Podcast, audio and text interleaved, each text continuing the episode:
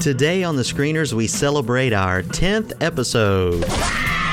See, Mom, I told you we could do it. We discuss Microsoft's About Face on their policies regarding DRM and internet connectivity. Next, we talk about Steven Spielberg and George Lucas's opinion of the coming implosion of the film industry. Chris has his Mac evangelist on in full swing as we talk about the Worldwide Developers Conference. Next, we talk about the new trend in theater going experience, the Mega Ticket. Look up in the sky. It's Zack Snyder's Man of Steel in our main event. And finally, in the cutting room floor, we discuss our favorite TV ads of all time. Let's go. From the big screen to the small screen and everything in between, this is the Screeners Podcast, where all media is appreciated, but none is safe. Hey guys, and welcome to the super episode of the Screeners Podcast. My name's Chris. And Chad? Melody. And Josh. I have been looking forward to this episode all summer long. It's going to be a super awesome episode. I am really super excited. Uh, first of all, before we get started, though, I want to remind everybody if you have anything you want to hear us talk about or you have a comment about past shows, please drop us a comment at screenerspodcast.com or send us an email at screenerscast at gmail.com. All right, let's get started. Jump, jump, cut, cut, cut. All right, guys, welcome to Jump Cuts. This is our lightning round segment of the podcast where we ask each other some short questions and we each have 60 seconds in which to answer the question. If we go over time, you will hear this sound. So let's get started with Jump Cuts. Number one.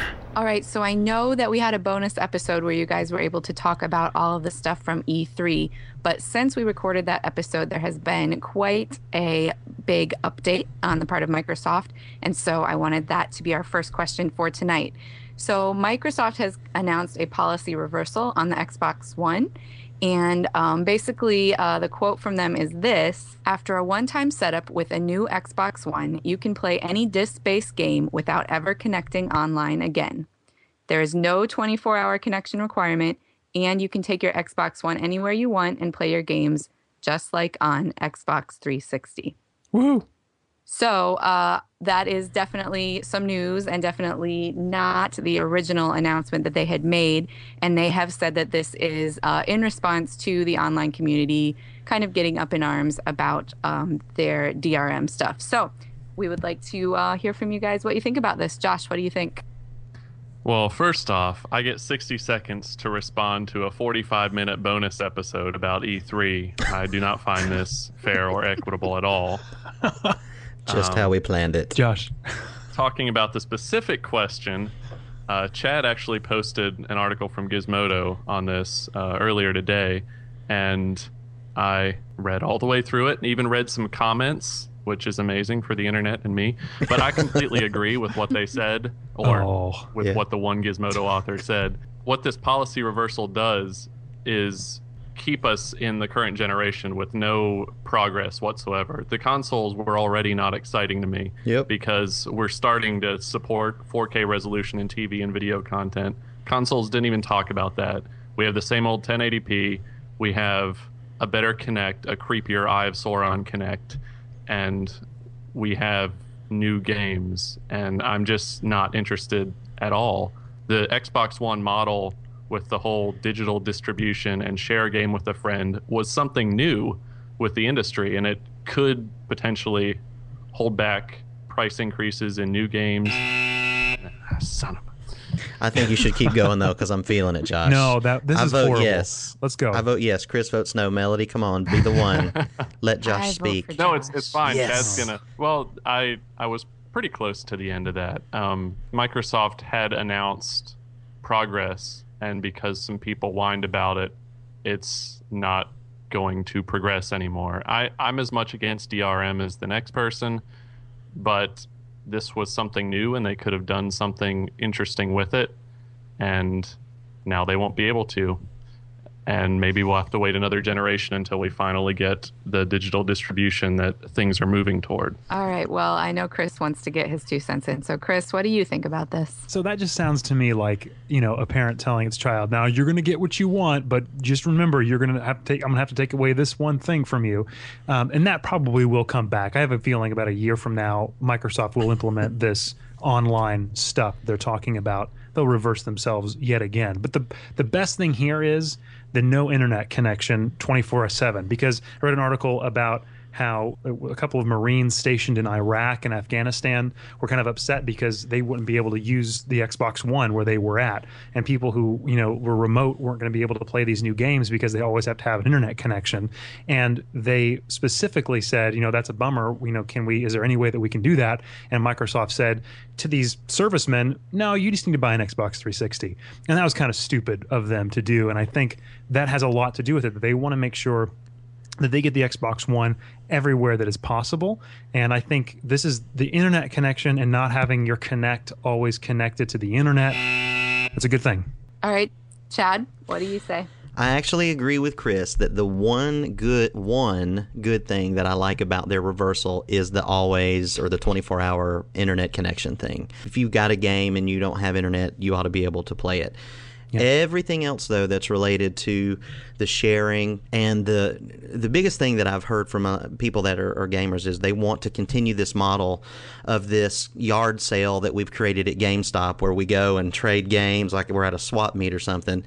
And I was excited about the new online community that would have built around sharing and selling It'll games. It'll happen. Um, so this is just to me is ridiculous. I think Microsoft is really weak for doing this. It should have for once been innovative and said this is the future and this is where we're going. Deal with it. Keep crying. But they didn't and it makes me it makes me sad because i think it's uh, josh is right. We're just sitting here. Congratulations. Another 10 years of what we've already had. Oh come on. They can do it. They can they can reverse the reversal anytime. Melody what do you think? I mean i pretty much agree with you guys. I definitely think the 24 hour connection thing was a little creepy and i not i i guess i didn't listen to a lot of the stuff from e3 so i'm not sure why they were going to do that but I guess I'm glad to hear that they're not. But as far as the other stuff, I think Chris is probably right that it, you know, that it will come around.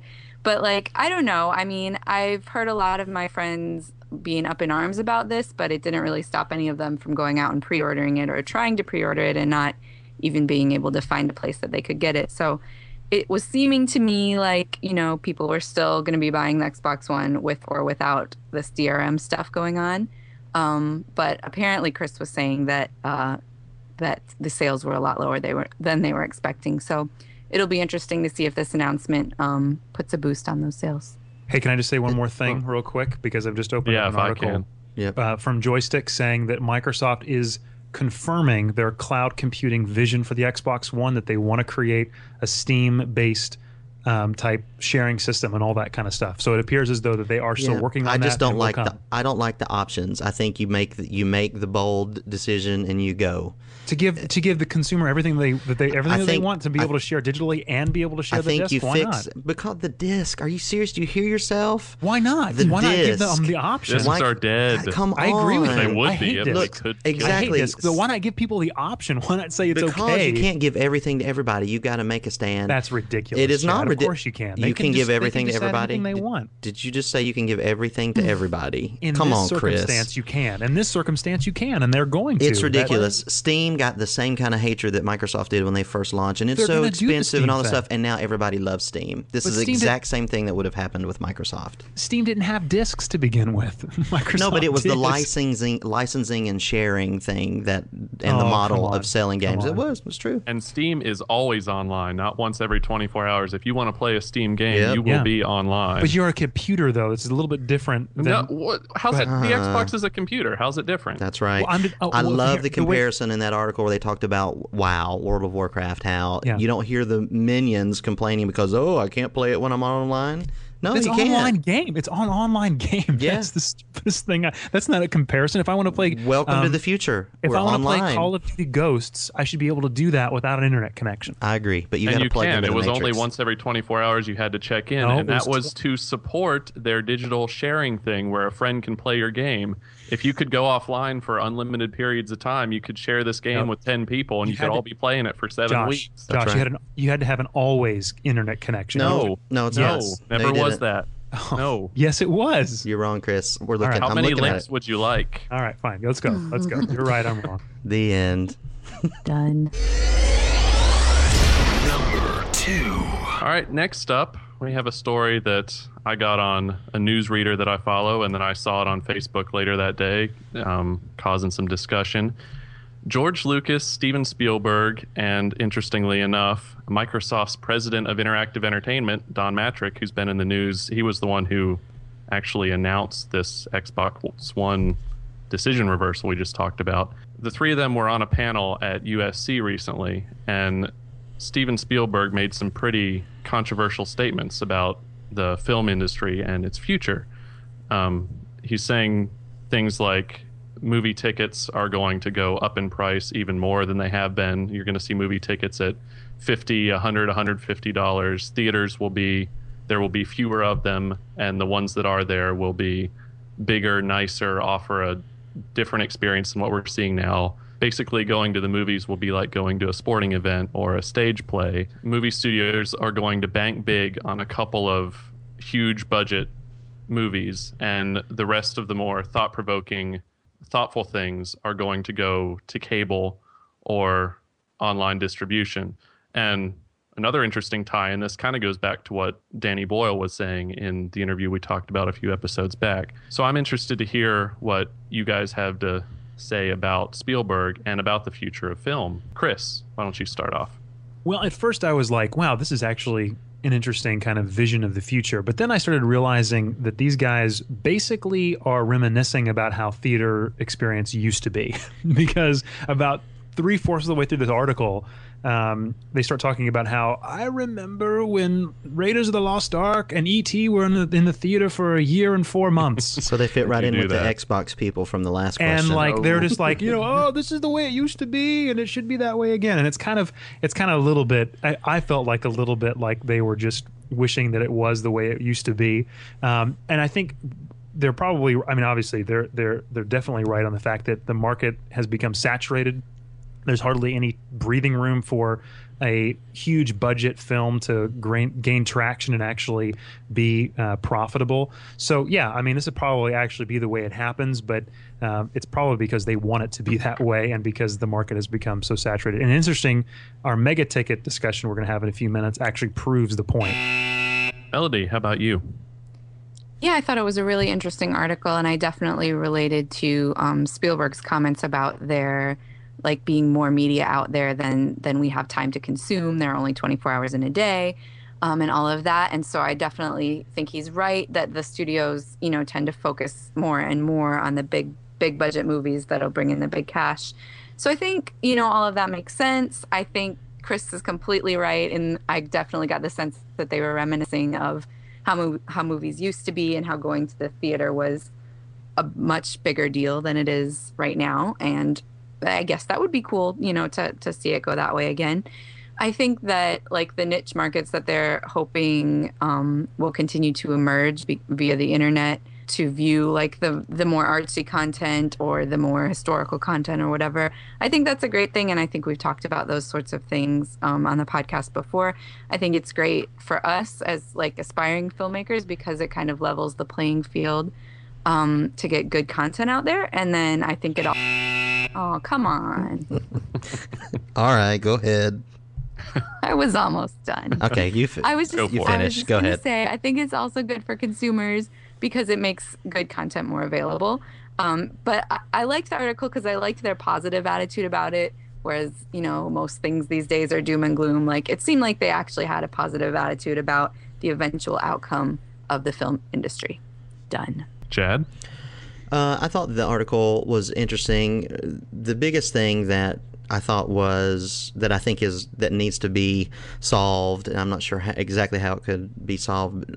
short of the obvious answer, which is the internet, is the ridiculous marketing cost that it takes to open a film. Especially, you know, Kevin Smith, he, he had the big thing a few years ago where he made the movie Red State and it was gonna uh, his budget was like a million or two million but to market it was gonna be like 15 million to make a profit or something like that and I think that's what's got to be overcome. $250 million film that then has to spend another $100 million in marketing is, is a big problem. I am intrigued, though, by the idea of $25 for a blockbuster and $7 for the for the good stuff, because if they keep releasing good stuff in the fall, that'd be a lot cheaper. The for, good stuff. Yeah. Um, but I, I, think it's fine. The, the sky's always falling, but it'll be it'll be fine. Well, I don't think the sky's falling at all. I'm gonna half put on my Grinch hat and half put on my happy hat here and see if they both fit. Because I hope I hope they're right. Well, I couldn't come up with anything to say other than happy hat. I, I, I, don't wear it much. Um, no, in fact, I didn't know you had one. It's been in the closet. Yeah. So, I hope Spielberg is right because when movies are like sporting events, I can ignore going to the theater like I ignore the fleeting thought of going to a basketball game in person. I'm going to be able to watch movies at home sooner. That was another thing you talked about the day and date release, where the movie comes out on your TV the same day it comes out in the theater. Boo. That'll be great. Boo. The internet infrastructure will get faster, picture quality will be better, and I will be happy. well, there you Good go. riddance wow. to the theaters Boo. and their so-called experience. they're, they're so already called. they're already overpriced, but I still have to go there half because of this podcast because I have to see new movies Yep. and have to keep my wife married to me. Wow. when I can watch a movie on release day at home and the theater tickets cost 10 times what they do now, that's a that's a one-two punch to both of those problems. I can go back to seeing a theater movie once a year and everybody's happy, happy, happy. Did you, That's write, Josh did you write that, happy or did you actually? Was, was that you just talking, Josh? That was his happy hat talking. That was that was the happy hat. You must. I'll, I'll leave that for. Uh, That was that was very yeah. well said, sir. If that's the first time you've noticed I've written something, I've either done something right all the other times or something very wrong that time. I don't know which it Josh, was. I love you so much. You are so. You are you are one of a kind, sir. You are one of a kind. And completely wrong about a theater going experience. Number three. All right, guys. WWDC was also last week uh, in and amongst the E3 frenzy. Um, but Tim Cook, the CEO of Apple, um, gave his keynote, um, and so did most of the executives on Apple staff, talking about uh, the new Mac OS X, the new operating system for Macintosh, as well as um, iOS 7, uh, the new operating system for their smartphones, uh, the iPhone, uh, and also a whole bunch of other things. But I wanted to get your guys' reaction if you uh, followed any of that news and what you thought of WWDC. Chad. Well, first of all, I'm not a Super Mac fanboy like you are, Chris, so I didn't watch this conference. I just read about it after it was over. But Sure.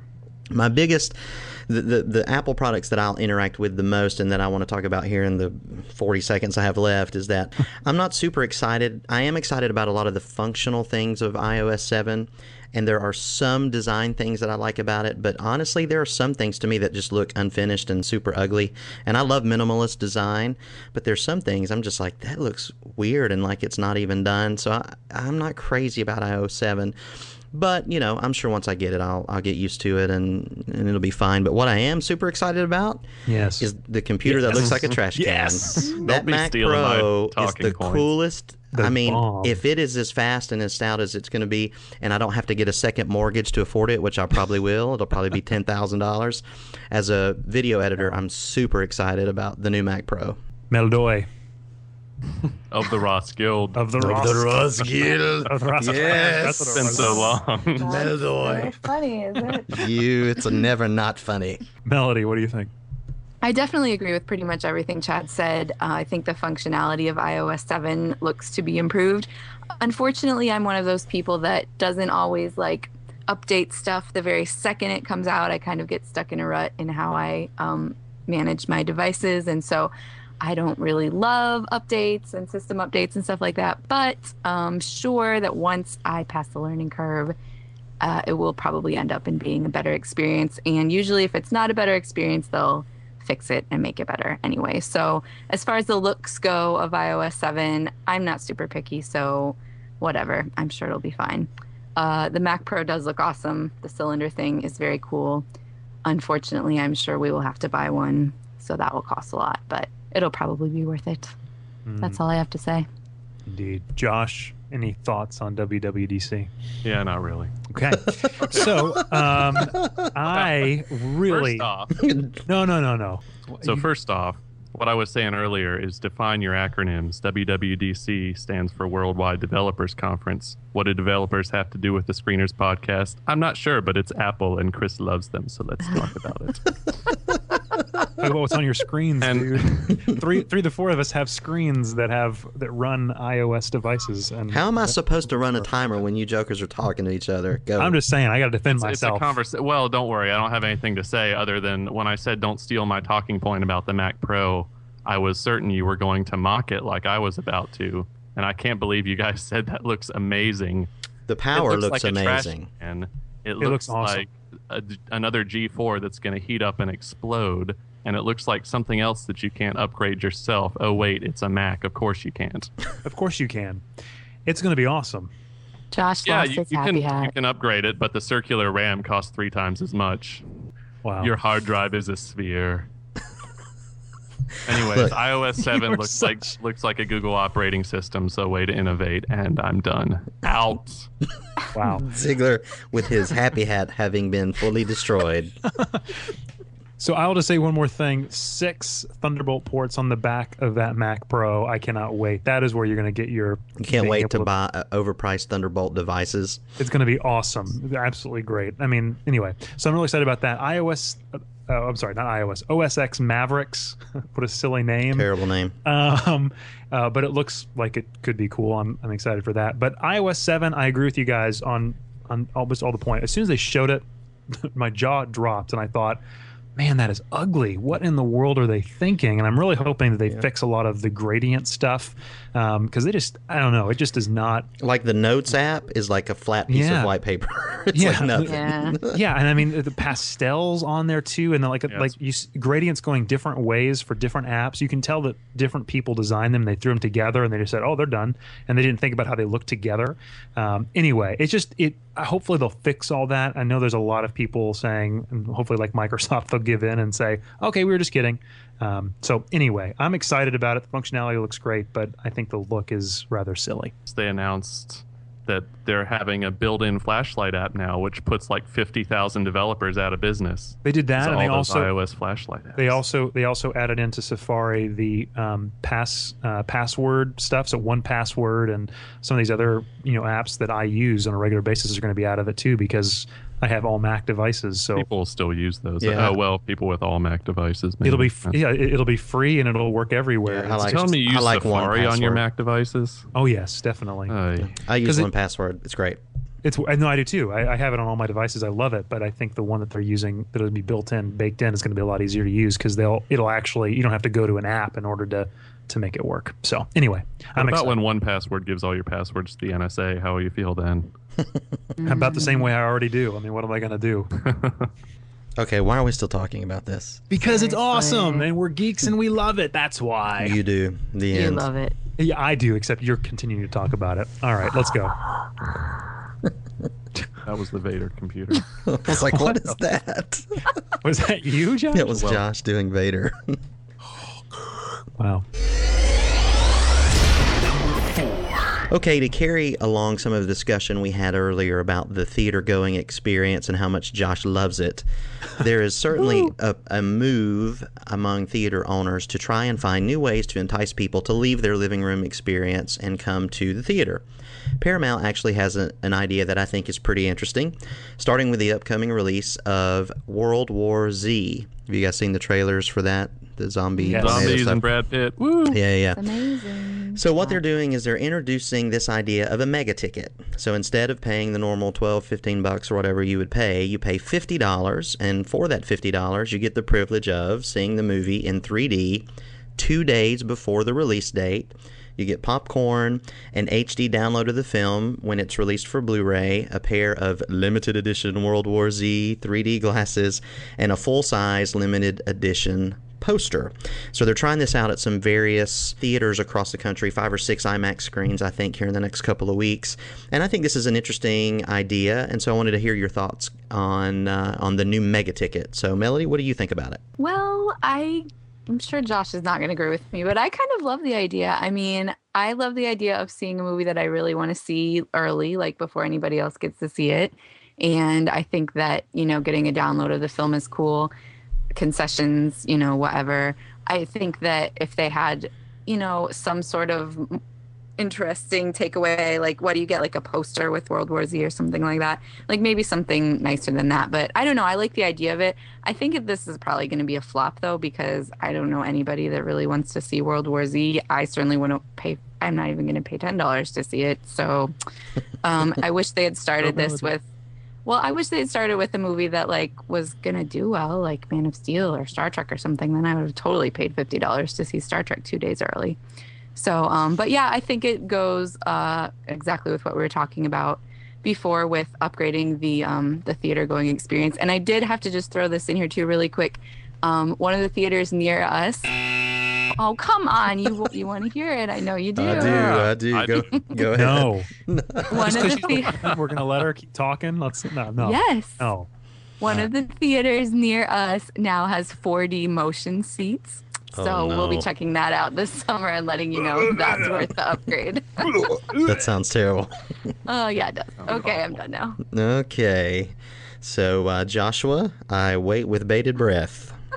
Yeah, Fifty dollar so- mega ticket. So this is just a great business move and really great advice in general. If you have a product that fewer and fewer people want, just raise the price. It's simple supply and demand economics. So for the last 10 years, I've been watching movie ticket prices go up and up consistently like there's some kind of commodity that Glenn Beck's scaring baby boomers into buying. And I'm sick of it. We have digital projection now, so that makes the experience, oh, you know, a little better. It's still not worth it before this podcast, there were literally a couple calendar years of our lives where my wife and I went inside a theater maybe two or three times, and I didn't miss it. My TV is big enough, you know, it cuts out the annoyances of the theater. I can pause the movie and all that stuff. But to the mega ticket idea, the real problem with this is that the description of it to me seems pretty half baked. Because a lot of people go to a movie with a significant other, a girlfriend, a wife, a husband, a whatever. But th- those people don't need two digital copies. Ah. Thank the Lord. All right, I'm going to vote no on the continue. Yeah. Diatribe. No, go ahead. Josh is fine. Well, no, wait. We have to for Melody. Chris voted That's no. true. Melody. I always vote for Josh. Okay. So the people who go to see movies with other people they live with don't need two versions of the extras that this mega ticket pays for. So they they get stuff they don't need and they have to pay extra to participate in the experience and it, it doesn't seem worth it to me. But it is nice to see that Spielberg's prophecy of higher movie ticket prices barely comes out of his mouth before it's true. Yeah, it's nice. Okay. Okay. True. Christopher. Yeah, I, I, I think this is actually a fairly interesting idea, and I didn't actually think about the point that Josh brought up there at the end, but I actually agree with it. Then they'll need to come up with a you know two tickets, and then you know you can buy family bundles. package or yeah, something. Yeah, definitely. And, and I'm sure they'll do that. Yeah. You know, this is just a test in just a few cities. So, um, you know, if, like Melody said, if this was something that was a little more popular, something I was ex- like Star Trek, like if I was going to get all those things for the Star Trek film Into Darkness, um, I'd be all over it. You know, if we could pay like, you know, eighty dollars or whatever it would be to do that together, um, and uh, you know, I think we definitely would see it a few days earlier. Kids probably aren't going to pay that price. We're going to have you know being there with you know a better audience, people who want to be there. Um, I think it's great. Further proof, Steve and George are right, um, and um, I definitely be all over it. And you know, World War Z. I'm looking at the. Uh, the reviews and I'm actually shocked. I may actually go see it. So uh, who knows? It might be actually be a good thing. We'll You're looking at Rotten Tomatoes, checking that out. Yeah, I'll talk about that in a little bit. I'm sure you are. Well, I love this idea. I don't love the idea of this terrible movie, although it may be good. Who knows? I'm not going to get on Rotten Tomatoes before I see and make a decision You- for my own you- grown up self. You'll be shocked. You'll be But- shocked. But I am interested in the idea of the theaters doing something at least trying to do something other than just raising the prices you know because i'm old enough to remember being able to go to an evening show in a theater for like 450 five bucks and then they just started raising prices but you got no added value so i like the idea of definitely seeing it earlier and I like the idea of a few collectibles or whatever. Although mostly I think that's junk. I think the big thing is the digital download, the two day early window. Yeah. Yeah. Um, and if they do this with some cool movies, uh, you know, I, I definitely would would be interested in trying this out to see if because if they can make the experience good enough, there's I think there's a market for sure. No doubt, no doubt. Even for you, Josh. Welcome to the main event. All right, guys, this is the day I've been waiting on Man of Steel. I am an original Superman comic book nerd, have a closet full of the comics, love the original film. Super excited. I even kind of liked Superman Returns. So, we're going to talk now about Man of Steel, directed by Zack Snyder, produced by Christopher Nolan, a script by David S. Goyer, who wrote Batman Begins. So, a pedigree of a lot of talented people around this film, and was by far my most anticipated film of the summer. So, let's get into Man of Steel. Goodbye, my son. Our hopes and dreams travel with you. He'll be an outcast. I'll kill him. How? He'll be a god to them. What if a child dreamed of becoming something other than what society had intended? What if a child aspired to something greater? You're the answer, son.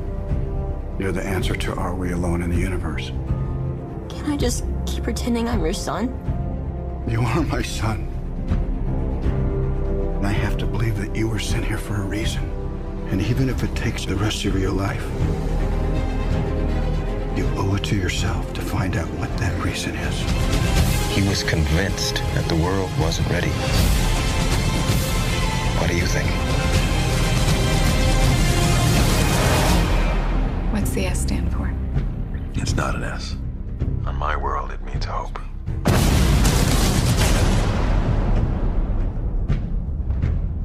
So, what I want to do first is talk very, very briefly about Superman Returns.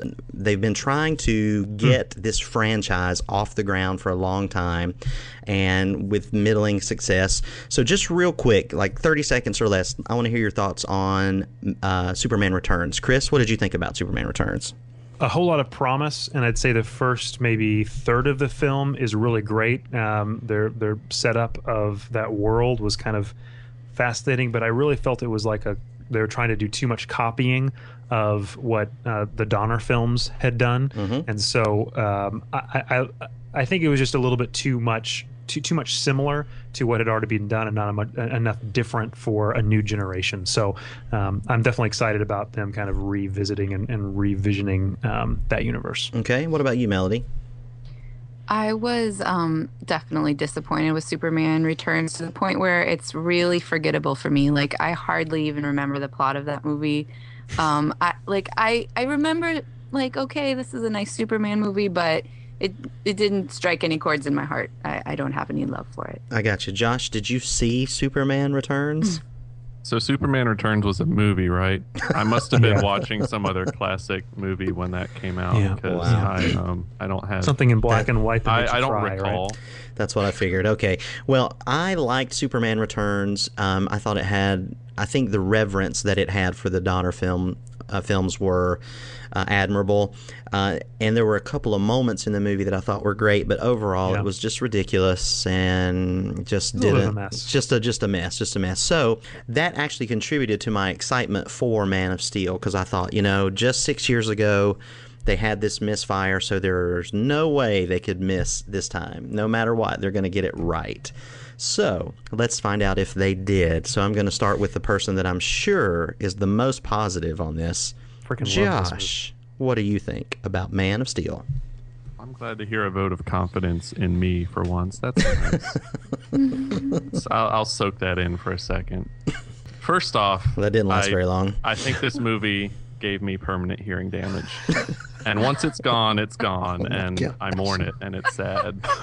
the, the speakers in my theater were pushed not quite to distortion, but high enough that all the all the sound effects in the action sequences, of which there were many, just kind of blended together into this giant squeal, and I literally had to plug an ear to keep from getting a headache. And So what I you're saying is it was get headache. perfect. It was perfect. No, so what I'm what I'm saying is you have permanent hearing damage and you've had it for years, so it's okay. What? But exactly. but so back to the movie itself.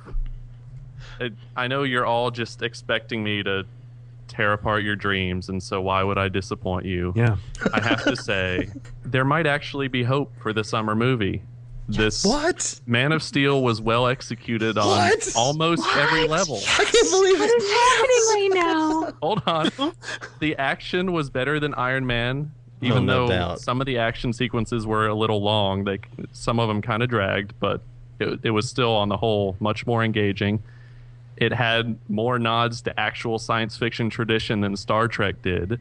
Mm. I'm not I'm not really a Superman fan from way back like you are, Chad, Mm-hmm. and probably as much as anyone else is either. I know about the character, but I haven't really I don't have a history with the movies or the cartoons, and I didn't really I was never really engaged that much with the character. He seemed too don't- too perfect. I was more of a Spider-Man guy, but this movie actually somehow made the character of Superman more personal and engaging for me. It gave him some of the humanity that I'd kind of been missing from the lore. Mm-hmm. And so I actually really enjoyed the movie if it hadn't given me a headache.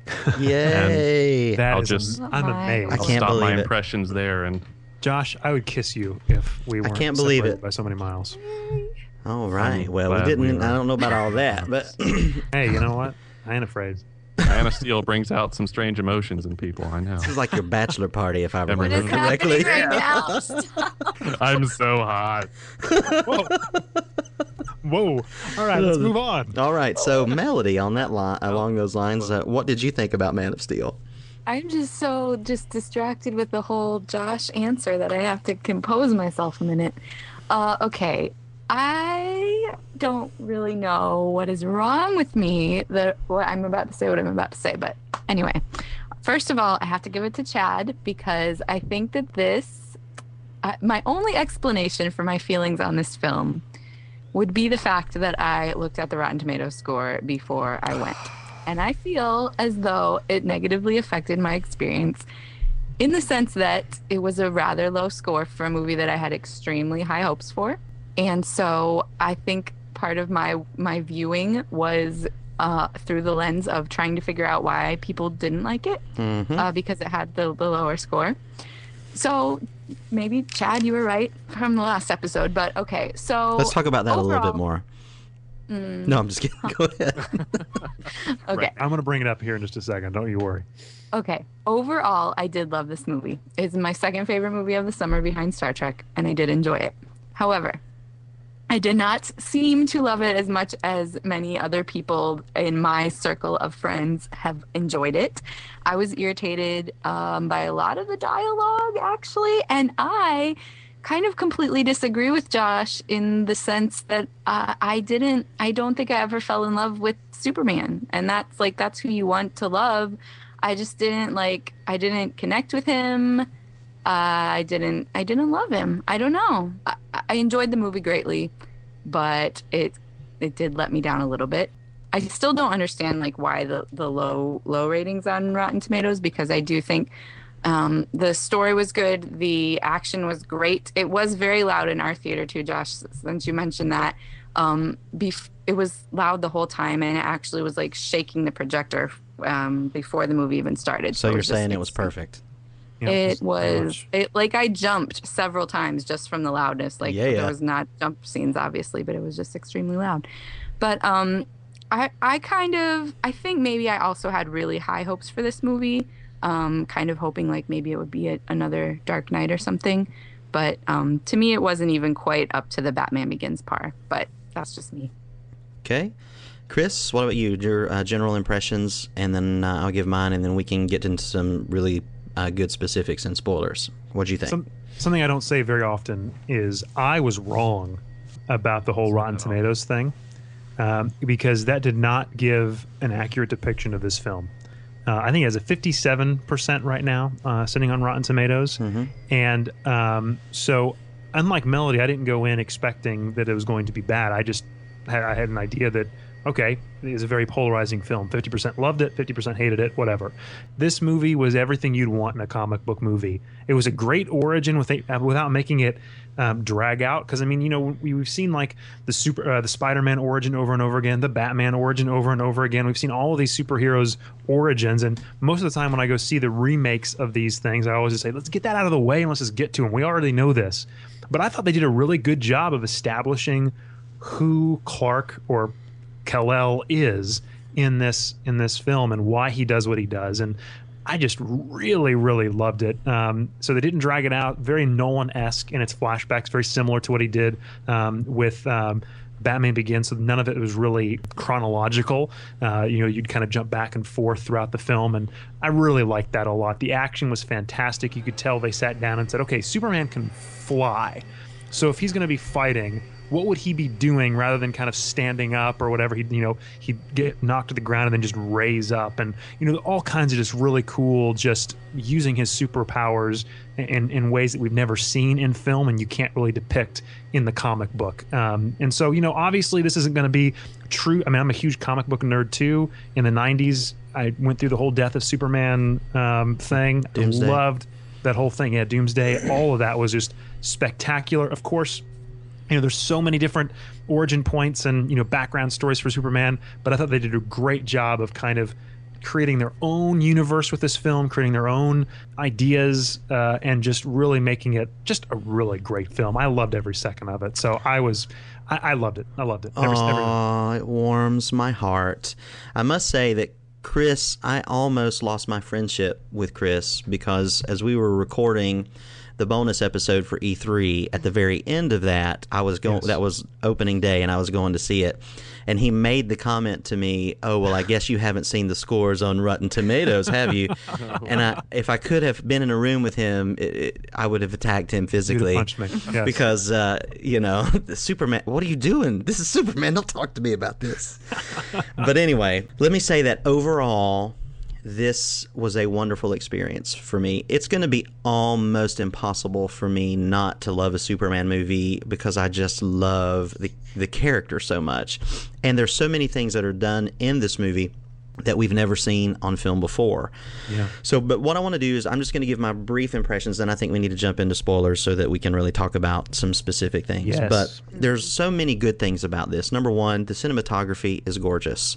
A lot of this film was actually shot on film. Not only that, but they shot it with a single camera really, really effective in my opinion. Uh, Henry, uh, is it Cavill or Cavill? Awesome Superman. First of all, he is ripped to the max. He is oh crazy gosh. ripped, but he he just has that Superman face without being unapproachable. Like he feels like a real person. I thought he did a great job, which leads me to the, all of the performances I thought in this movie were really, really spectacular. Russell Crowe, if you would have asked me going in, am, do I think Russell Crowe is going to do a good job? I would have said no, but he was one of my favorite characters. He did a great job. Diane Lane was great as Ma Kent. Amy Adams was a great Lois Lane. I thought Michael Shannon was great as General Zod. Kevin Costner, I thought, Amazing. was really wonderful and, and effective. What I really like about this, and I disagree with you, Melody, I think that this is on par with Batman Begins. It's certainly not on par with The Dark Knight, uh, but I do think it is it is on par with Batman Begins in yeah. as much as I think the sequel to this movie now oh. can really be spectacular because we've got a lot of the stuff out of the way that we need to get out of the way. Um, and I think they'll learn from some of the mistakes that were made, and we'll talk about those in my, uh, here in just a little bit. But overall, I loved it. I mean, I loved it as soon as it was. And I, let me say this too: I saw this in IMAX 2D. My last Ooh. two or three 3D viewing experiences have all been negative, where the screen has just been too dark like Iron Man 3 was so dark that I just couldn't even, I was like, I can't even take this. So I just made the decision that I was not going to let that ruin the experience. And I have to say, I didn't miss it one bit. It was so bright and vibrant that uh, I may be over 3D for good. But anyway, I, I agree with Josh. In my opinion, I think this is a better film than Star Trek.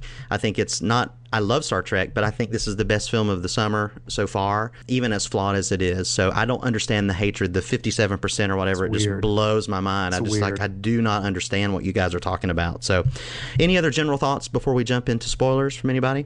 I feel like I need to say one thing. I I just feel so out of place giving a positive review that I have to I have to Here temper it by saying the bar was so low this summer that this being my favorite movie of the summer.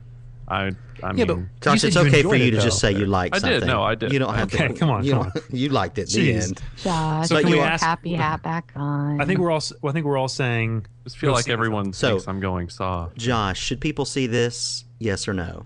Sure. Yeah, go see it. In the theater? If that's your thing.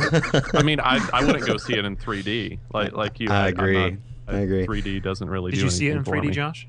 No, I didn't. Chris, see it? Yes or no? Absolutely. This is one of the very best movies you're going to see as far as a popcorn action flick. The best you're probably going to see all year. It's it's amazing. Melly? Yep, see it. It's great. All right, thumbs up from the screeners. Let's go into spoilers on Man of Steel. You're listening to the Screeners Podcast. Okay, guys, let's jump into some specifics. Yes. Yes. So, first of all, Chris, I definitely agree with you that I like the, the narrative structure of the flashbacks and all that stuff. so good. So much better than them trying to just do a straight out like Yep. normal. You know, we're going to go childhood. I agree. I want to I want to talk just a little bit about your initial reaction because I thought it was a pretty brave choice Yes. to spend about 30 minutes, maybe Loved 25 it. 30 minutes of the opening of this film Loved it. on Krypton, hardcore sci-fi. Amazing. Um, and we were there for a while, so I'm curious. What did you guys think about that, Melly? What did you think? Or okay, Josh or Chris, go ahead. No, I'm sorry. I, I'm sorry. I was just gonna say I want a whole movie there. Like I think that they sh- they they could do that. Like we could do like a sequel with Russell Crowe and like the whole politics and all that stuff. I I love that segment. I, I almost want to play a video game there, whatever. I just want to spend some more time on that Krypton world. I thought it was really well fleshed out. D- Freaking dragons? Are you kidding me? I mean, all that stuff. I, Yeah, I when he hopped onto that thing, I was like, Man. "What's happening?" I, I had no idea. I, I just, I, it was just, it blew my mind. I was, I was so into it. I, I mean, I, the moment about 15 minutes in, I was leaning forward, I, you know, like almost having that kind of Jurassic Park when I was in fifth grade, seeing that for the very first time, like visceral reaction to what was going on the screen. And I'm like, I love this movie. This is, this is, anyway, sorry. I'm getting, Sure, Melody. What did you think? Was it too much? I don't think it was too much. I, I loved it. I mean, when you're going to see a Superman movie, I, I I was kind of ready to like see Superman maybe a little bit before that, but but I I loved it so much that I didn't mind that I wasn't watching Superman. Um, and like Chris said, I was thinking partway through it, like, oh, it'd be so cool if they just made like a prequel or something and like told this whole story because it's super interesting and it looked great. I, I, I did think um, that some of the dialogue in that part was especially irritating to me, but that could have been the the the bad lens that I was looking through. I don't know, but overall, I did love it. I don't think it's unfair to say that Goyer is not necessarily known for his dialogue. Sure. So I, there were a few lines where I was like, "Okay." It's more of an Pretty much he's more all of the lines from um from Superman's mom, L- Lara, or Yeah, yeah. whatever her name is. Um, I, I I didn't like any of hers. But, Sure. Um, I loved the scene though. Okay. And what about you, Josh? Did you enjoy the sci-fi ness of the beginning? Well, I mean, it's fantasy. I I guess you call it sci-fi. I it was fine. I I'm kind of neutral towards it. Uh, there was so much shooting and action and flying in that part that again my theater was just deafening and that's not okay. You just sound like my It- it- grandfather. it's it like I couldn't from the watch the movie. It was so loud. takes You kids turn that down. You can't look when you can't discern a laser beam coming out of a gun from the dragon sound because it's all melded into this giant screech. Oh, it's not enjoyable anymore. Okay, okay. I so, hear you. So the the fact that we were on Krypton was fine. Yet some of the dialogue was a little bit hokey, and sure, some of the setup there. Yeah, I just thought that it was really overall, yeah, it was it was nice to be on Krypton for a while. Yeah, I just thought, you know, for most people that are just coming in off the street, they're going to be like, "What movie am I in?" So Right. Right. I thought that was I thought it was a, a good choice. So let's talk about just for a couple seconds some of the negatives, if we can. So, and this is just this is for me. So. for me there was one one major disconnect in this movie and I kept waiting for it to happen. There were I kept waiting for that moment where Superman and this and let me say this all the stuff the angsty stuff that he was trying to come to terms with his power and if he was going to reveal himself to the human race and how they would react to him and the whole narrative of an alien being accepted and all that. I loved all of that. I loved Yeah. it. I absolutely loved it. I loved the stuff when he was a kid and he was in the classroom and he couldn't control his powers and all of that. I That- loved it. Man that that scene let me just say with with him locking himself in the closet and Yeah. his mom I, literally i was i was it was getting dusty a little bit for me I, I was, So good. because I was just So- like, oh, that's who Superman is. You know, Sure. that's why he is who. Oh, anyway. so well sorry. done and i Yeah. totally understand uh, it's probably a more realistic choice the way that they did it but the one thing that that was missing for me is that superman ultimately becomes the protector of the human race he is this um, figure that we all look to, right? Right. And I missed the I missed the part where he kind of made that transition in his own narrative journey, where he said, you know, yeah, we saw it, like he just showed up and let himself be handcuffed and all that stuff, and I, I loved all that, but I felt like it needed more moments like they had in the bus when he was a kid. It needed more moments where he was doing the things to save people, to protect people, so that people began to love him and he began to make that transition because there was just you know what I really was waiting on was that one definitive moment like in Superman Returns for example like the airplane sequence where he stops the airplane on the baseball field and there was like a, a applause in my theater. I kept waiting for that Right. moment and it just never happened. I mean there were a lot of cool moments but there was never kind of that for me there was never that switch that was flipped on where it was like okay now I see what's happening. It just jumped from I'm trying to figure out who I am to okay now I must go fight General Zod and protect the world so it, Well, I it think- missed I that think- bridge I think the problem is is that he didn't know, and that that was the cool thing about this film that I loved. I think that that moment happens um, right before he he kills Zod. And, you know, he's got the laser beam Sure. going towards the family or the kids and all that stuff, and he has to make a choice. He knows this is not the right thing to do. He knows he shouldn't do it. He knows it's a, and he, and then Sure. it's, and then he's made that choice. Yeah, and I think think the that they were looking for. trying to. I think they were trying to let that be the moment. Yeah. But for me, it wasn't the moment, and I didn't get that feeling. And that's what I was Oh, saying man. before. Like, I didn't fall in love with this Superman because I didn't see Right. him falling in love with the human race. I just didn't see it. I think they maybe tried, but it didn't he happen was for me. he, wa- he That was was, the whole movie he's get, trying to get away from humans because i mean they show that at the very beginning because he's so sensitive he's so he he can't quite know he doesn't know where he fits in and so he's he's running away he's going to be on that right, ship but I the think oil at rig some the- point in a Superman movie, Exactly. you want to see him. You want to see him make that transition. it'll, it'll be in it'll be in the sequel Superman Yeah, this this was It'll all exposition. sequel. This was the origin story. It, It was a was. reimagining of the origin story, and Yeah. him fighting General Zod and his crew was him making that decision. That whole fight with all the military saw, and that I'm sure we'll see people saw on news footage and whatever. That was him making the decision. Sure. And the the moment oh. with him snapping Zod's neck was a different a different kind of moment for Right. me. Maybe we'll talk about that. Yeah, we'll talk but- about that more specifically later. Yeah, I guess my, my point is this is that Superman is an ideal. Superman is something that specifically all of the times where he helped people and he struggled with that, that's totally fine and we see that. But I think at some point for me, I needed to see him have a moment, even personal. It doesn't. I'm not saying he had to go out and announce himself to the world. I'm saying there just needed to be a beat in there where he did something that connected with the people that mm-hmm. would endear him to me, to make me feel like, okay, he's made that transition, and now he's willing to sacrifice himself. I mean, because there's, I- you know, the moment the moment in there for me too. I mean, there was a moment in Smallville when he was fighting the the girl, um, and finally shooed them all away, right? And you've got Right. all of the troops standing there, and they're you know holding their guns sure. up, and then they say He's not "He- our he's on our side. Sure. you know what I mean? Like that moment too was that same. Right. I, I feel like but there's a that bunch of those those, those the, moments. That came at the end of a massive fight. I'm talking Yeah. about little smaller human Okay. kind of intimate All right. moments. But you All know right. what? I think they. I. I think like.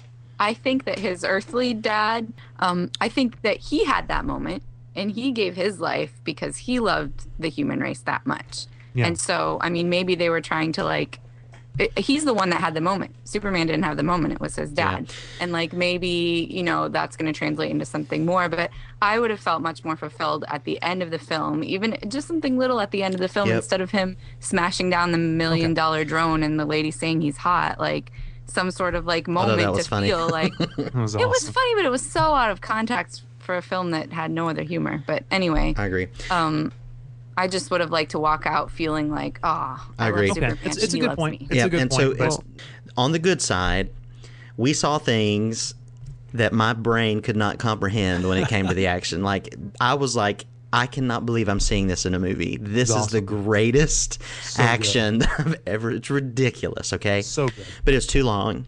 I think that it's it's set up that first fight in Smallville Oh my word. That is the Superman fight that I have always dreamed of in yeah. my mind. I mean, picking up trains and just, I've always thought, tackling you know, yeah, tackling. When he's, trying to, when yeah. he's trying to get his mom or whatever, Unbe- punching him punching him, Unbelievable. Oh. Like the whole thing where I've always thought, you know, if Superman wanted to kill some folks, he would just bounce around and punch them and that's it. And to, to see the evil characters do that, I was yeah. just like, this is unreal, right? That was my favorite action was that, that lady a- like going around around and punching Going everyone around, so yeah, fast. Oh, right? so crazy so awesome. that was the most mag. To, when that scene ended, I was like, oh, that's what I've been waiting for. So then to follow that up yeah. with a 15 minute or maybe even 20 minute extended extended action scene that really just honestly has more of the same it lost a little bit of steam for me uh, and oh. let me say this too i had a big problem with the fact that and this kind of goes back to me wanting more of the superman character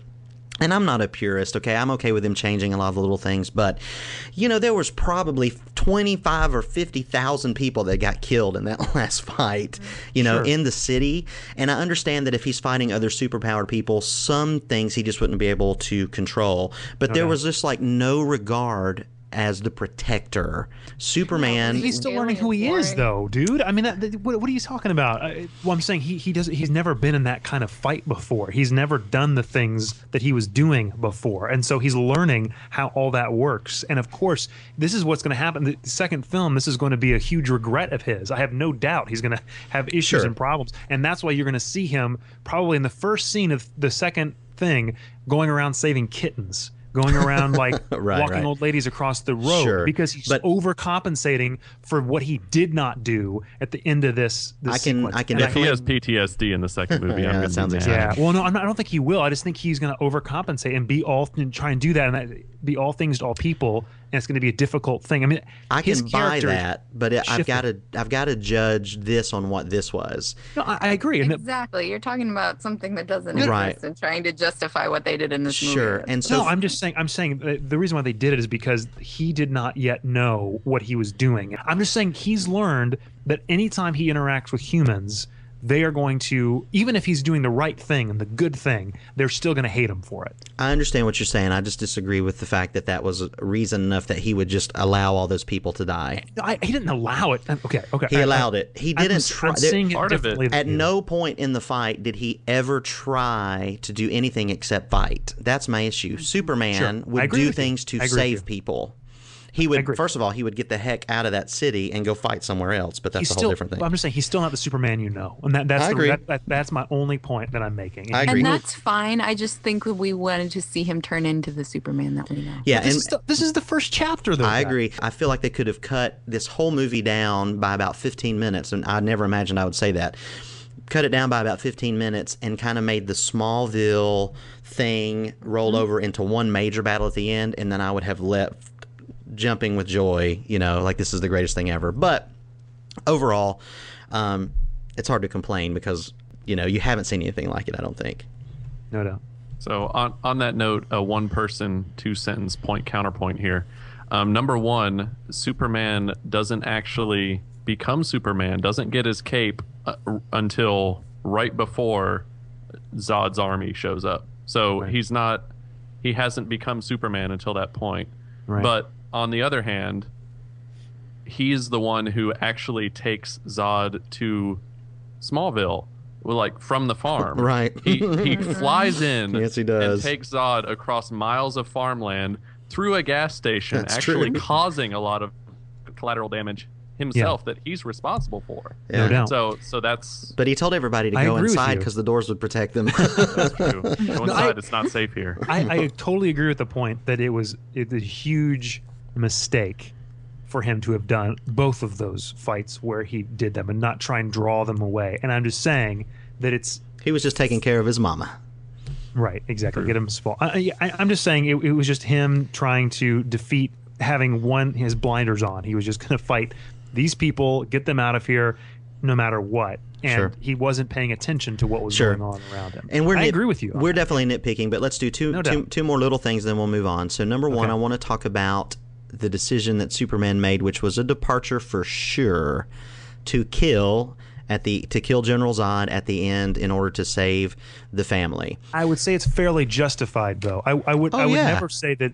Okay, so I don't have a problem with it. I, I think it's a I think it's a great way to end. There's no other way it could have ended. The only other way it could have ended is if he found some you know celestial prison to throw him into, or the sun, or some stupid like thing that always happens where he's going to come back. Okay. This time he ain't coming back. that was actually that was one of my favorite parts because that was the most the more you think about it it, it was the most implicitly deep moment of the movie it was his it was choosing the human race Mhm. over Yep. the race on His own. krypton zod represents There you go. the carrying on of the bloodline that he wants to do Yep. and superman is destroying his own race to save the humans No doubt. and so that was a i don't want to say a powerful moment but it was You can embrace emotion, Dude, Josh. It's okay. That scream, that scream that he gave Yeah. afterwards was so good. That could have been so bad and cheesy, but it was so good. Like it was well done and with with Lois looking on, I I was I was like, wow, he really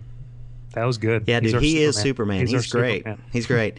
So, last thing we'll it. talk about is the little stinger, or not even the stinger, but the very last thing where it throws the mythology on its head, where Lois Lane knows that Clark Kent is Superman, but uh, he still comes. He joins the Daily Planet. And uh, it sets up beautifully, in my opinion, what comes next. What did, Amazing. what did you guys think about that? How they ended that? Amazing. I loved it. I, I mean, I definitely like that's the Superman that I like. My Superman, sorry people, but it's Dean Cain. Okay, Lois and Clark. That is the Superman that I will always love the most, and that those are the stories that I like to see. So I was super happy to see that, and you know, excited for what's coming next. Yeah, a lot of people have complained that it wasn't some big actiony kind of thing. I thought it was perfect. I was like, like when the credits rolled, I was like, sign me up for number two. Here we go. And no, that that one line when she says "Welcome to the planet," that was Mhm. freaking brilliant. Because Daily Planet, actual planet, awesome. Like, well, I mean, you know that they had a good time. They, so they- brilliant. You had to explain that. They had some some claps in the writers' room. No, but I'm just saying. I was just I was explaining what I was talking about. I just really thought that was a. Peop, some people might not know that they work at the Daily Planet. I'm just giving. Thank you, they know. Chris. Thank you, Chris. what about what about the real planet i don't actually understand the joke That's all right. Don't worry about it, Josh. uh, Well, anyway, I, it- I it- really thought that was that. Like I said before, I already mentioned it, but I just thought normally in other films that would have been a non-moment. That would have been you know the opening of the film, like it was in Superman Returns. Right. You know what I mean? Like that would have just been a non-moment. But this one was literally like we get to see the birth of the Clark Kent that we know. We get to see the genesis Yep. of Clark Kent, not just the genesis of you know quote unquote Superman Sure. And that the more human side I, I think is is is interesting and, and, and I, I like it Yep. a lot. Any final thoughts? No, one more thing I wanted to mention and you know feel free to cut this out if you want. yeah i have one question too Um, but there was a lot of reference uh, to um, him being a Christ figure in this film, and I don't mean Sure. like just kind of like hardcore like yeah, it was, Related. it No was doubt. way. He's 33 years old. Zack Snyder will Um, never be accused of subtlety. The Superman as Christ thing has been around for a long time, so that's No not doubt. that's nothing new. No but doubt. for them to, to be so on the nose about it and to try to capitalize it to make more money, it's kind of like uh, I feel dirty about that. But whatever, know. it's I- definitely in there. I yeah, I, I I thought it was cool. I I, Yeah. I actually enjoyed it. superman is the is the epitome of flag wavy city on a hill american superhero It's an ideal. married with the christ figure and it's it's all it's all the god and country it's the same thing and i yeah And it, I was actually happy me out of the they- story a little bit just i don't know But I'm actually happy that they did that, though. I mean, because what you'd think from most postmodern like anti-hero They would shy away superhero from it. stuff that they get. Yeah, they would shy away from that. Sure. Not have as many American flags. But I mean, he is you know he's standing in front of American flags. He's um, you know what Truth, was justice, the line? and the American way. Yeah, You the, the can't line- make Superman into an anti-hero and That's keep him right. Superman. I That's mean, right. it's just not the I same agree with character. yeah, I, I, but but the other thing too is is that like the, there was in that line in there was what was it like? How can we be sure you're American? You're And he's like, I grew up in America. Kansas. In Kansas. I grew up in Kansas as about as you know American as you can get, or American. whatever it was. Yeah. I just thought. I, I mean, I'm just saying that they did not shy away from that stuff. They kept that I piece. I agree, and I'm And glad liked it. that I I am glad that they did not shy away from that. If they if they Yeah. would have tried to neuter that aspect of the character, then like Josh said, it's not the character. So I agree. I'm- i agree. I'm glad. all right, cool. Well, I am very happy to hear that we found our first positive review from Dr. Ziegler over there. Yes, Love it. and uh, so I'm so sorry. I'll do better next time. all right, so let's move on to the cutting room floor. The cutting room floor. All right, for the cutting room floor this time, we're going to do something that we haven't done before. On our Facebook page this week, we posted a commercial that Audi did recently, juxtaposing Zachary Quinto and Leonard Nimoy as the two Spocks in a Audi Mercedes duel, and it was really fantastic, and that made us think. Brilliant. Well, we don't we don't talk about commercials much, so let's do that. So this time we're going to do our favorite commercials of all time, whether they we thought they were especially funny or impactful. If some of us are by chance impacted by ads, but anyways, we'll For those of us with hearts and souls. the lesser of us, or sometimes yes, the affected easily swayed. Uh, So our favorite commercials this time on the cutting room floor, and I, I guess I'm going first. Well, I already mentioned the first one. That Audi ad was It was great. Uh, in recent memory. It was the best ad I've seen in several years. It's another in kind of a series that Audi has been doing recently, where they're juxtaposing this new luxury with the old luxury, and Leonard Nimoy is the old luxury with the Mercedes, and he's dueling to get to beat Zachary Quinto in his Audi to the country club. And there's all sorts of back and forth about well how the Audi's faster and how it's younger and better, but the cutaways are just brilliant. Brilliant. We they have are. Leonard Nimoy trying to shove his golf clubs into the trunk, swearing and then leaping it out, and Yep. buckling them into the passenger seat. And then we cut to Zachary, and he's fine. He's driving. He punches it in the GPS, and he's already halfway there. We cut back to Leonard, and he's doing he's doing an improvisation he of, is. Of the Hobbit song. Yes, he is. the last Hobbit movie. Yes, he is. And I, I just lost it at that point because it, it's protracted. It goes on for like 30 seconds. And- just humming this Hobbit tune. and his hair is crazy. Oh. Yeah. it's crazy. I don't. When I saw it, I was like, I don't know what's happening with his hair. Anyway, it's worth it just for Leonard Nimoy's hair. I'm telling you. Absolutely worth it. So it's on our Facebook page. Is that right? Yes, it is on the Facebook page. It's Facebook great. page. You have to go watch it. It's it's um, It it's amazing. fantastic. My other favorite uh, ad campaign is another one that's more on the humor side than anything else. And I kind of feel bad mentioning something that's this recent because I feel like I should be bringing out a classic ad. But this was just a couple years back. Old Spice had a brilliant Your Man Could Smell Like Me campaign with Isaiah Mustafa.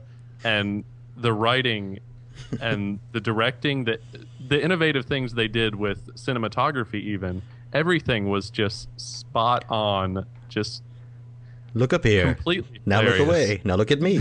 Now look at your lady. Now look I'm at your on a horse. Yeah, that was great.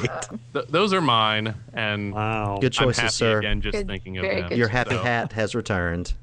Awesome. I'm just smiling now. See, ads work to you for you even as well. Now you want an Audi, don't you? They're good. They're good. I The want an Super Bowl Audi. oh my word! Do I want the Audi that's in that ad? Yes. No doubt. I want to support them now, Yes, and their cars are nice. indeed. So, Chris, Yes. Take- All right, so uh, we don't have cable anymore, so I don't really watch a whole lot of ads, or even the only ads I see are the ones that are forwarded to me on Facebook that are actually good, and sometimes maybe the ones that are on Hulu that play over and over and over again. So those are the only ones I'm really totally familiar with, or even the ones that are on like um, on the internet. I I had, I had I was trying to think of ones that really impacted me, and I'm going to do one that's a non-traditional one um, because it really was one of the coolest experiences. Several years ago, uh, I was watching a television show called Lost, um, and we were DVRing it at the moment, at the time, and uh, we were just fast forwarding through the commercials, and I saw a and during the commercial break of the show, I saw a commercial that was that had a an advertisement for a company that was in the show, a fictitious company.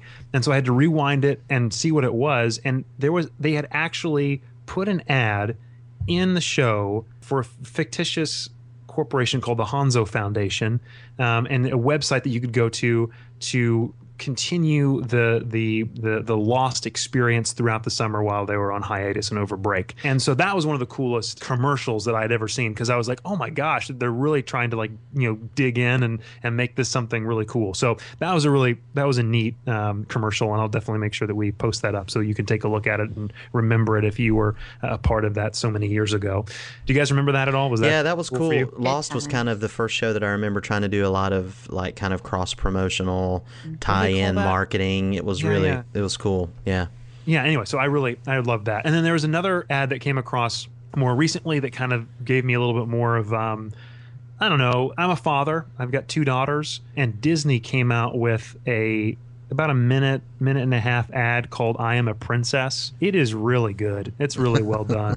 uh, I get a little dusty. Like, Man, I really did. I mean, Disney know how to knows how to do things really well, and I love that ad. It was really just kind of heartwarming, and you know, I want my daughter to you know be like that, and just it's really it's very very very good. I, I, I like that a lot. I haven't seen that one, so all of these are going to be we're going to put all these up, right? Absolutely. Awesome. Yeah, we'll, we'll, we'll put as many of them up as we can find. We'll try to find all of them, and I think maybe we'll have we'll run a poll or something, so everyone go and watch them all on our Facebook page yeah. and and, and post your own, and we'll yeah, we'll yeah. a little vote thing. Cool. Because yeah, there's so sure. many. There's so many. I mean, obviously there's the classic ones, and I'm trying not to get in there. I had on here like the Apple "Here's to the Crazy Ones" um, commercial. Um, I really like that one too. I'm so surprised I, you picked that one. It's well, Apple knows how to do ads, man. They're really, they're very, very good. But then I just want to do one more that are that was kind of like my the the ones the the the current funny, humorous um, campaign that I enjoy right now, and that's the.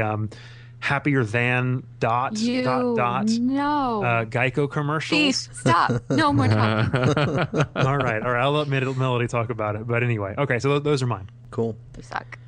Sorry, I'll let you talk about it. Take it out. Okay. Chad, how okay. about your favorite ads? The first one is a commercial that was done in 2010, and it's called "Embrace Life." And these are these aren't funny funny ones, but they were ones that when I saw them, I like and I, as jaded and cynical as I am about media, when something I can see it online and just kind of stop and go, wow. And this was a seatbelt awareness campaign commercial that was done in uh, in Britain by the Sussex Safer Roads Partnership. And it had this guy and his daughter and his wife are sitting off to the side, and he's like sitting in a chair pretending like he's driving in a car and they shot this thing on the Phantom camera that does like a thousand frames a second, and they have this car accident but he's just playing like it's a car accident. And his wife and his daughter run around to wrap their arms around him like they're the seatbelt. And it's have you guys seen this commercial? No. You have to see it. It is it's about a minute and a half long. It is brilliant. And they just made it to be local, but they put it on YouTube and it just blew up and it's like the number 8 top rated all time on YouTube. I mean, it's crazy. So look wow. up Embrace Life, you'll love it. And then my last one is one that came out last year for the Olympics and it was a Procter and Gamble ad and I actually put this on my Facebook and it's a, a, a tribute to mothers called The Best Job yeah, and it was so. directed excuse me it was directed by the director Alejandro I want to say Iñárritu who did uh, Babel have you guys seen the movie Babel no yes. I haven't. No? Okay it's yes, it's I yes. like it. It's I think it's a good film. It tells the story of three different little girls and the sacrifices that their mothers made to help them come up and then eventually become uh, Olympic athletes. And that description of it doesn't sound super interesting but this is one where I got I got dusty for sure. So yeah. you definitely need to check that out. The Procter and Gamble is called Best Job. Melody. Well, I didn't pick anything that made me dusty. Sorry, but um, so hey, most impactful, most impactful one. Like this is the first thing that came to mind because it really freaked me out at the time. So it was back when Y2K was like a big scary thing and nobody knew what was going to happen. And there was this one ad that they played, and I tried to find it online and I couldn't even find it, but they like played it like New Year's Eve and it was like all the lights going off or whatever and it looked like a news broadcast or whatever and it was I think it was for a car. I don't even know what um what what car company it was. But anyways, that was very creepy and so that was impactful. But my Wait, my Y2K didn't happen? What? Shut it. I'm just saying at the time it was a thing. Anyway. okay. My top choice for funny commercials, like, I don't know, these are just the ones I can think of, and I know they're like pretty mainstream or whatever, but it's the Geico, um, how happy are you? Happier than a whatever. And like, I don't know, I know they're really stupid, but literally they've made me like laugh out loud so Some of those times. are great. Happier Like than my favorite one is the Camel on Wednesday. bodybuilder directing traffic one. I don't know why it's so funny to me. I just think he's like so funny out there with his little poses and he's so happy and it just makes me laugh out loud every time. I don't know. And the other one that I really like is um I'm not sure how to say his name. Dikembe Dikembe Mutombo, yes. Mutombo, yeah. Yeah. He's Not in hysterical. Not in my house. And he's like blocking Oh, the shots and the, My the brother cereal. saw him in an airport know. like two weeks ago. No. Really? yeah, he just walked up to him and they were waiting in line and he was like, Can I take my picture with you? And he was like, Okay. And then, yeah, he's, he's I just. I just saw the one I'd never seen before, but it was happier than a camel on Wednesday. I saw that one online because I That was was, I was trying to remember. Because the funny thing is, I rem- I knew that those were my favorite ads, but I could not think of what they were advertising. I, I had like- to look it up to see that it was Geico. Yeah. I like the one with the I don't know if it's witches in the broom factory. That's yes, pretty the clever. The witches in the Yeah. broom factory. That's that was on my it's list just it's too. it's a great it's, a great it's clever. ad. Yeah, they're good. cool. That's all I got, people. Awesome. Ta-da. All right, guys, thanks so much for tuning in to this super episode of the Screeners Podcast. We love to hear from you guys. So if you'd like for us to talk about something that you haven't heard on the show, or maybe you'd like to talk a little more about something you have heard on the show, please drop us a line. No matter how you're used to talking to people online, there's a good chance you can talk to us that way too. You'll find us on Facebook, search for Screeners Podcast, tweet us at ScreenersCast, send us an email at screenerscast at gmail.com, or leave us a comment at screenerspodcast.com. You can also read up on all the things that we've mentioned in the show, uh, take a look at our show notes, video clips, all that stuff's going to be available. And as always, please, if you like what you hear, subscribe in iTunes and leave us a review. Thanks, guys. Talk to you later. And that's a wrap. You've heard what the screeners had to say. Now you be the critic. Head over to screenerspodcast.com and let us know what you think. See you next time.